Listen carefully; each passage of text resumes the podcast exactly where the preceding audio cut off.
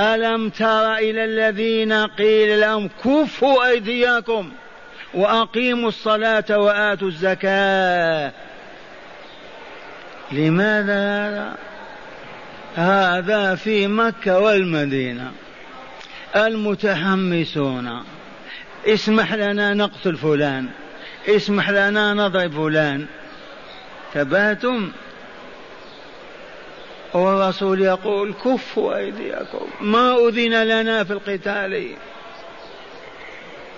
خليني أغتال أبا جهل. ما شرع لنا. في المدينة قبل أن يأذن الله بالقتال المتحمسون هيا يا رسول الله إذا لنا نقاتل. والرسول يقول كفوا أيديكم وأقيموا الصلاة. ما أذن الله بعد.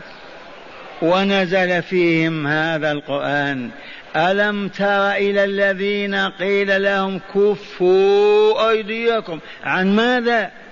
عن قتال الناس. كفوا أيديكم. يا شيخ الآن يقتلون المؤمنين. يتحمسون لقتل المؤمنين وإزهاق أرواحهم. يا له من هبوط. ما سبب هذا؟ الجهل. والله ما عرفوا.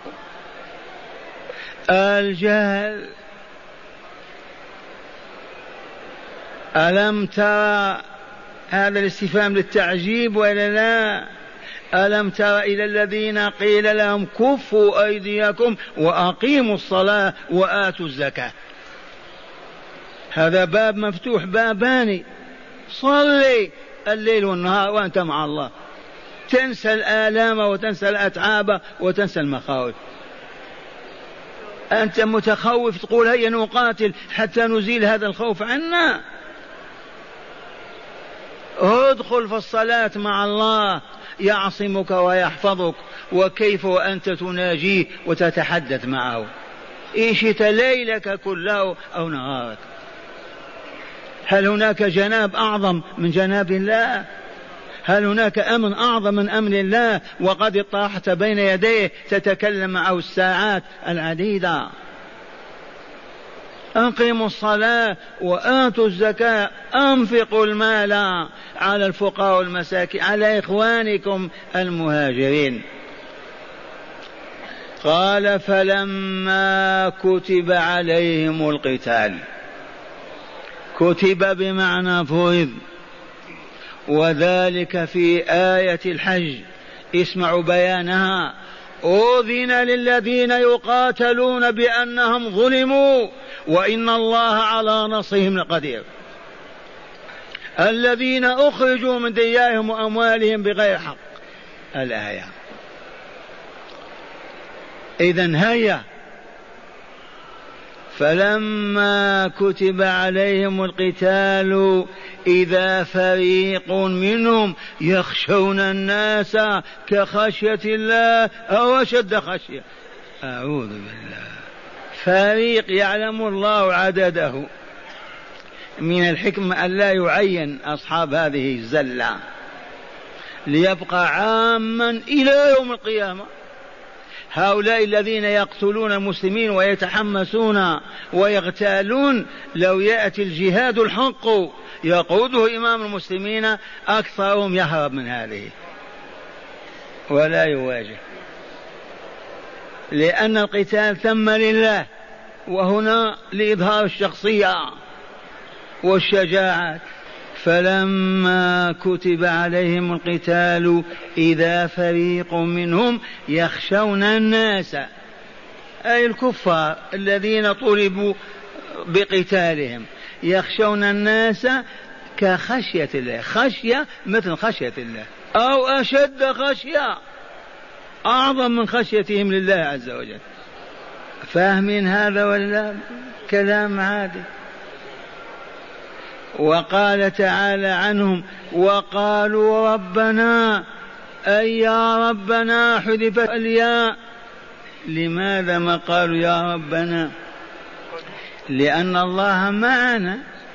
ما يكون من نجوى ثلاثة إلا هو رابعهم ولا خمسة إلا هو سادسهم ولا أدنى من ذلك ولا أكثر إلا هو معهم أينما كانوا في أعماق البحر أو في عنان السماء.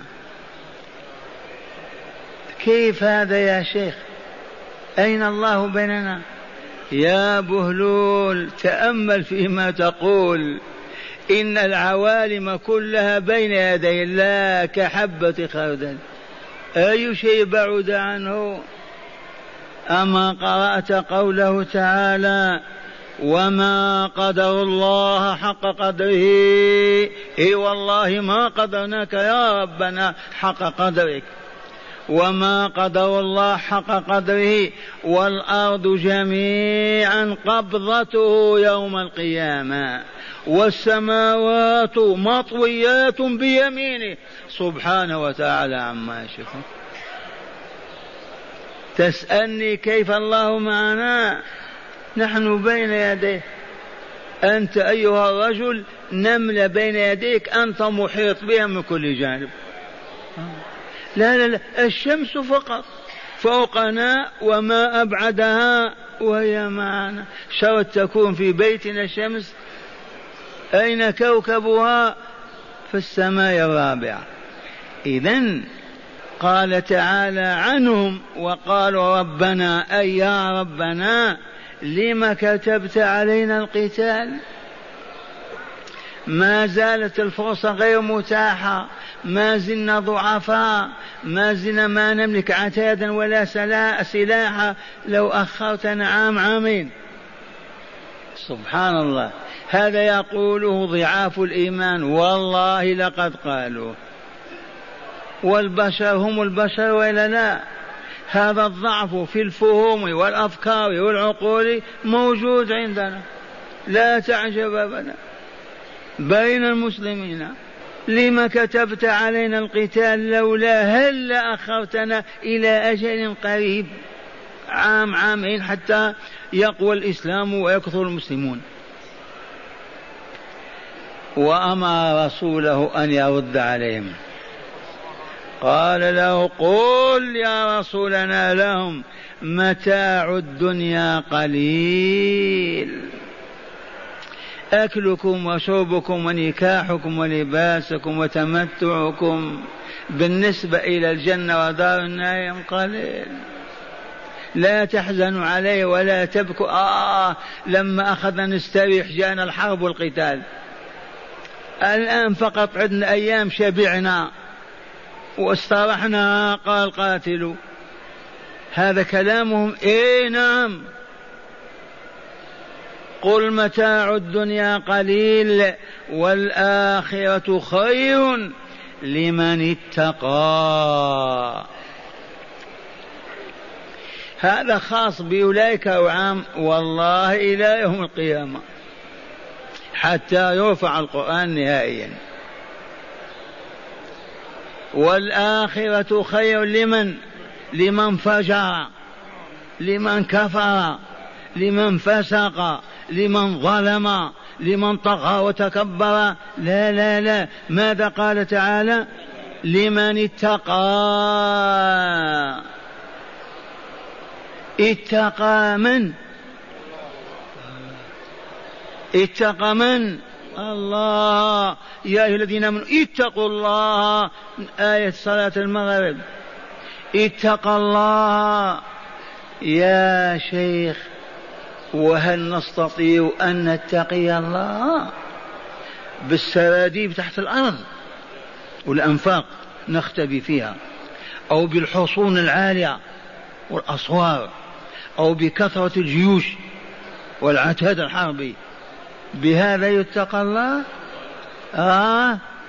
لا والله ما صار وإنما يتقى الله بطاعته وطاعة رسوله أطيعه لا يغضب عنك ولا يسخط عليك. أطيعه أحبك ورضي عنك. إذا الله تعالى يتقى بماذا؟ يا عباد الله رددوها. يتقى بطاعته وطاعة رسوله محمد صلى الله عليه وسلم. لا يتقى بالجبال ولا بالجيوش ولا بالقبائل ولا بالمال ولا بالسحر ولا بالتجيل. لا يتقى غضبه وعذابه وبلاؤه إلا بطاعته وطاعة رسوله. طاعته في أي شيء؟ في كل ما أمرك أن تعتقده من الاعتقادات. في كل ما أمرك أن تقوله وتتكلم به من الكلام والأقوال. في كل ما أمرك بفعله من من الأعمال. وطاعة رسوله مقترنة بطاعته ولا فرق بينهما. إذ قال تعالى ومن يطيع الرسول فقد أطاع الله. وأتأختم لك على هذا. ما أطاع إنسان رسول الله إلا أطاع الله عز وجل. كيف؟ لأن الرسول لا يأمر ولا ينهى إلا بما أمر الله به ونهى عنه. أليس مبلغا عنه؟ ومن يطع الرسول فقد أطاع الله. إذا الحمد لله. عرفنا ماذا؟ أن الآخرة بنعيمها وسعادتها للمتقين. يكفي إذا من الآن نعمل على أن نتقي الله عز وجل. من هم ورثة الجنة يرحمكم الله؟ بنو هاشم. المتقون. اقرأ قول الله عز وجل تلك الجنة التي نورث من عبادنا من كان تقيا. تلك الجنة التي نورث نورث من عبادنا من كان تقيا. سواء كان أصفر أبيض حبشي عربي شريفا وضيعا غنيا فقيرا قل ما شئت فقط أن يكون تقيا. وهذا الخليل هذا إبراهيم. نحن عاشرناه يعني كيف نتحدث عنه؟ كيف بلغنا الكلام عنه؟ القرآن الكريم. إبراهيم يقول واجعلني من ورثة جنة النعيم. في دعاء طويل عريض. واجعلني من ورثة جنة النعيم. لولا علمه بأن الجنة تورث ما كان يقول واجعلني من ورثة الجنة. الجنة تورث. أي والميراث بدون سبب أو بسبب؟ الآن نحن نتوارث بأي شيء؟ إما بالنسب وإما بالمصاهرة وإما بالولاء. والجنة تورث بأي شيء بتقوى الله عز وجل. المتقون هم الوارثون. ولما عبر بالوراثة ما قال بالعطاء بالهبة يهبهم الله الجنة يعطيهم مساكنهم فيها. عندك أنت جواب؟ احفظه عندك. اسمعوا. لما خلق الله دار السلام ودار البوار وبعبارة لما خلق عالم السعادة وعالم الشقاء. عالم السعادة في الملكوت الأعلى وعالم الشقاء في الملكوت الأسفل. كل شيء له علو وسفل وإلا نحن مجانين. لما خلق الجنة والنار خلق لكل منهما عدد من البشر والجن. بالضبط ولا يزيد أحد ولا ينقص. إذا وجعلهم يتوارثون. إن شاء الله عمر بن الخطاب ورث أبا جهل. وأبو جهل ورث عمر بن الخطاب. عرفتم؟ إذ لكل مكان هنا وهنا. والمتوارثون من الإنس والجن يرث بعضهم بعضا. إذا فمن دخل الجنة ورث كافرا من الكفار. ونزل منزله. وذلك الكافر أيضا أين ينزل؟ في نفس ذلك المنزل الذي تركه ودخل الجنة. واضح معنى الإرث وإلا لا؟ وراثة. تلك الجنة التي نورث من عبادنا من كان تقيا. إن للمتقين عند ربهم جنات النعيم. الجنة وإلا لا؟ يا شيخ الجنة هذه صورها لنا. ادخل بستان من بساتين الأغنياء. وانظر إلى تلك الزهور وتلك الظلال والثمار والمياه الجارية تعطيك صورة من واحد إلى مليار. وإن قلت أنا أريد أن أسمع عن الله وصفه لجنة أكب على القرآن سبع ليالي وأنت تقرأ من الفاتحة إلى الناس تمر بك صور عجيبة لأنهار الجنة وقصورها ونعيمها وما فيها من كتاب الله. وإن قلت أنا أريد ما في واحد أرتادها. قلنا لك نعم أول رائد من رواد الملكوت الأعلى من رواد الجنة دار السلام هو محمد رسول الله صلى الله عليه وسلم. اقرأ قول الله تعالى سبحان الذي أسرى بعبده ليلا من المسجد الحرام إلى المسجد الأقصى الذي باركنا حوله. ومن ثم إلى الملكوت الأعلى. وإن قلت هنا ذكر المسجد فقط ما ذكر طلع أو لم يطلع. اقرأ من سورة النجم. ولقد رآه نزلة أخرى عند سدرة المنتهى عندها جنة المأوى. إذ يغشى السدر ما يغشى؟ ما زاغ البصر وما طغى. لقد رأى من آيات ربه الكبرى. واضح هذا ولا لا؟ ولقد رأى الرسول صلى الله عليه وسلم جبريل أول ما رآه في غار حراء في صورة إنسان ثم رآه في جياد شارع مكة المعروف وقد تجلى وغطى السماء بأجنحته الستمائة وناداه يا محمد أنت رسول الله وأنا جبريل. ثم رآه مرة أخرى فين عند سدرة المنتهى عندها جنة المأوى. إذ يغشى السدرة ما يغشى ما زاغ البصر وما طغى. لقد رأى من آيات ربه الكبرى. هل سمعتم؟ إن المؤمنين أهل القرآن والسنة على نور من ربهم.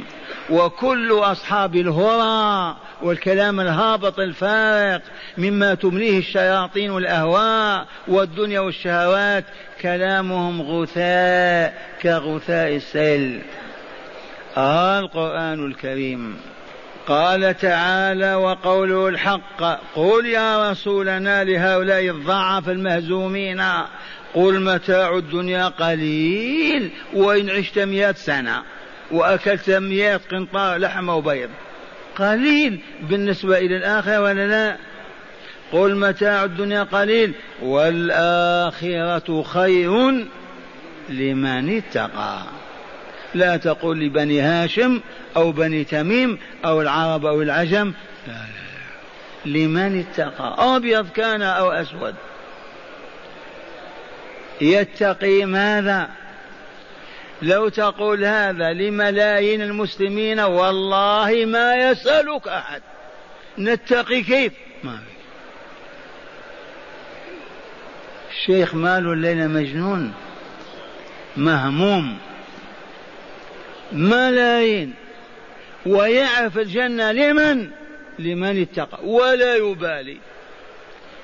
لو كان قد وعي عرف فهم. والله يقول لك والله لا تبرح مكانك. حتى تعلمنا كيف نتقي عنه. فهمتم هذه ولا لا؟ وهذا كان أيام كنا صاعدين الملكوت الأعلى. أما اليوم أبدا. يسمعها ملايين المسلمين ما يسأل. كيف نتقي أنا؟ بماذا نتقي؟ وأنتم عرفتم وإلا ما عرفتم؟ بما نتقي الله بالمزامير والأغاني. بطاعته وطاعة رسوله. وهل أمرنا بأمور بأوامر؟ ها؟ كم؟ اطلبها من كتابه أمرنا بإقام الصلاة بإيتاء الزكاة بصوم رمضان بحج بيت الحرام بالجهاد بالرباط بصلة الأرحام بالعدل بالخير بالإحسان بالذكر بالدعاء بالقراءة. أوامر. ونهانا عن أشياء أيضا. ما هي؟ الربا الزنا الغيبة النميمة الكذب الخلاعة السفاهة البذاء السوء الحسد العجب إيه. مناهي ومنهيات كثيرة. كيف نعرفها يا شيخ؟ هنا نقف حيران. كيف نعرفها؟ أنا ذهبت لكل واحد علمته ما ذهبنا فما الطريق يرحمكم الله إلى أن يصبح كل المؤمنين والمؤمنات عالمين بمحاب الله ومساقطه بأوامر ونواهي وكيف يؤدونها ويتقربون بها إليه؟ الجواب ما كررناه مئات المرات. وإلى الآن لا حراك ولا انتفاضة. الطريق هو أن إمام المسجد في القرية سواء كان في الجبل وإلا في السهل إمام مسجد الحي في المدينة يوم الجمعة يستقبل أهل القرية ويقول معشر المؤمنين هل أن هل نحن مسلمون؟ قالوا نعم كيف لا؟ هيا نتعاهد عهد المؤمنين أننا من الليلة لا يتخلف رجل ولا امرأة ولا ولد عن حضور صلاة المغرب في هذا المسجد اللهم إلا مريضا على فراش المرض ومن يمرضه ويقف إلى جنبه إن فرضنا هذا. أهل القرية كأهل الحي ما إن تدق الساعة السادسة مساء إلا الوضوء ولباس الثياب الحسنة وترك العمل. أغلق باب الدكان المتجر المقهى المصنع المزرعة. ارمي يا فلاح بالمسحات والمنجل. وتعالوا إلى بيت ربكم. يملؤون المسجد. النساء وراء ستاير ومكبرات الصوت تبلغهن الصوت وأبناؤنا أطفالنا كالملائكة في ثياب بيضاء ليس على رؤوس برانيط كما تفعلون كأبناء اليهود والنصارى. كالملائكة بيننا والكل مصغي والكل مستمع والكل يبكي بين يدي الله. ساعة وربع أو ساعة ونصف. ومربينا يعلمنا آية من كتاب الله. كآينا هذا؟ ونتغنى بها حتى نحفظها. يحفظها الكبير والصغير والذكر والأنثى. آية نور. ندخله قلوبنا. والله لحفظ آية خير من خمسين ألف دينار. أقسم بالله. وليسمح لربي إذا قارنت بين ذاك بل خير من الدنيا وما فيها. لو عرفنا قيمتها لحفظناها وسارعنا إلى حفظها لكن ما عرفنا ريال خير من عشرين آية. هذا شأن الجهل ولا لا؟ إذا ولما نفرق من حفظ الآية يأخذ المربي المزكي للنفس المعلم يقول إن ربنا في هذا لا يأمرنا بكذا أو ينهانا عن كذا أو يدعونا إلى كذا هل فهمتم؟ قالوا نعم. إذا إلزموا. وغدا يأتون في نفس الوقت. مظهر من مظاهر الإقبال على الله. يصلون المغرب ويعلمهم حديثا واحدا من أحاديث الرسول التي بلغت عشرات الآلاف ومئاتها. لأن كلامه من يوم أن بعثه الله إلى أن قبضه ثلاثة وعشرين سنة كل كلام علم وحكمة.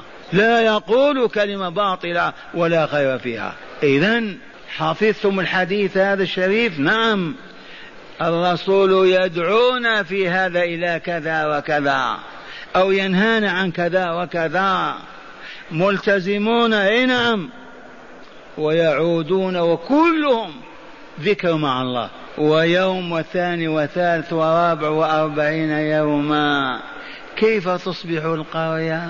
أسألكم بالله. أصبحت كتلة من نور. سنة واحدة ما يبقى جاهل ولا جاهل. الكل عرف فيما يتقى الله وبما يتقي الله. وتجلت انوار الحب والولاء والصدق والتعاون والاخاء والمودة. واختفت مظاهر الحسد والغش والكبر والعهر والربا والزنا وما إلى ذلك. هل حقيقة يتحقق هذا؟ اي ورب الكعبة أليس الطعام يشبع وإلا لا؟ أليس الماء يروي وإلا لا؟ أليست النار تحرق وإلا لا؟ أليس الحديد يقطع وإلا لا؟ سنن لم ما تتبدل هذه؟ تتبدل ما تتبدل إذا تعلمك الكتاب والحكمة لن يتبدل في في تطهير نفسك وتزكية روحك. وإذا زكت الروح وطابت النفس لو تعطيه مليار على أن يكذب والله ما يقبل. عرفتم هذا؟ متى نعود؟ لا جهاد ولا مال ولا ولا. فقط نجتمع في بيت ربنا صدقا. لنتعلم الكتاب والحكمة. هل هناك طريق غير هذا؟ ينجينا ويعود بنا إلى السبيل السوي؟ والله لا طريق. لو قتل بعضكم بعض وأفنى بعضكم بعض. ابدا مستحيل. إلا هذا المسلك. وكتبنا في هذا رسالة وهي تحت الطبع خاصة بالعلماء وهم المسؤولون عن هذا.